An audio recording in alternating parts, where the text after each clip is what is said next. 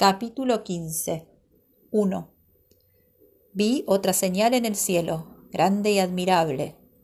Siete ángeles que tenían las siete últimas plagas, con las cuales la ira de Dios es consumada. 2.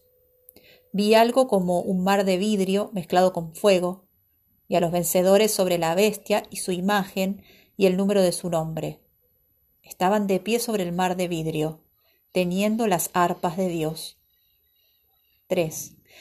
Y cantan el cántico de Moisés, el siervo de Dios, y el cántico del Cordero, diciendo, Grandes y maravillosas son tus obras, Señor Dios Todopoderoso.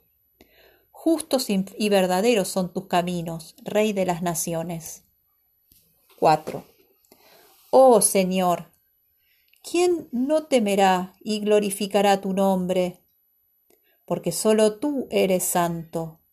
Todas las naciones vendrán y adorarán delante de ti, porque tus juicios han sido manifestados.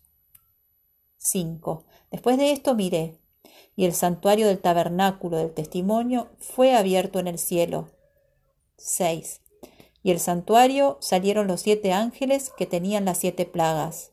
Estaban vestidos de lino limpio y resplandeciente, ceñidos alrededor del pecho con cintos de oro. 7. Y uno de los cuatro seres vivientes dio a los siete ángeles siete copas de oro llenas de la ira de Dios, quien vive por los siglos de los siglos. 8.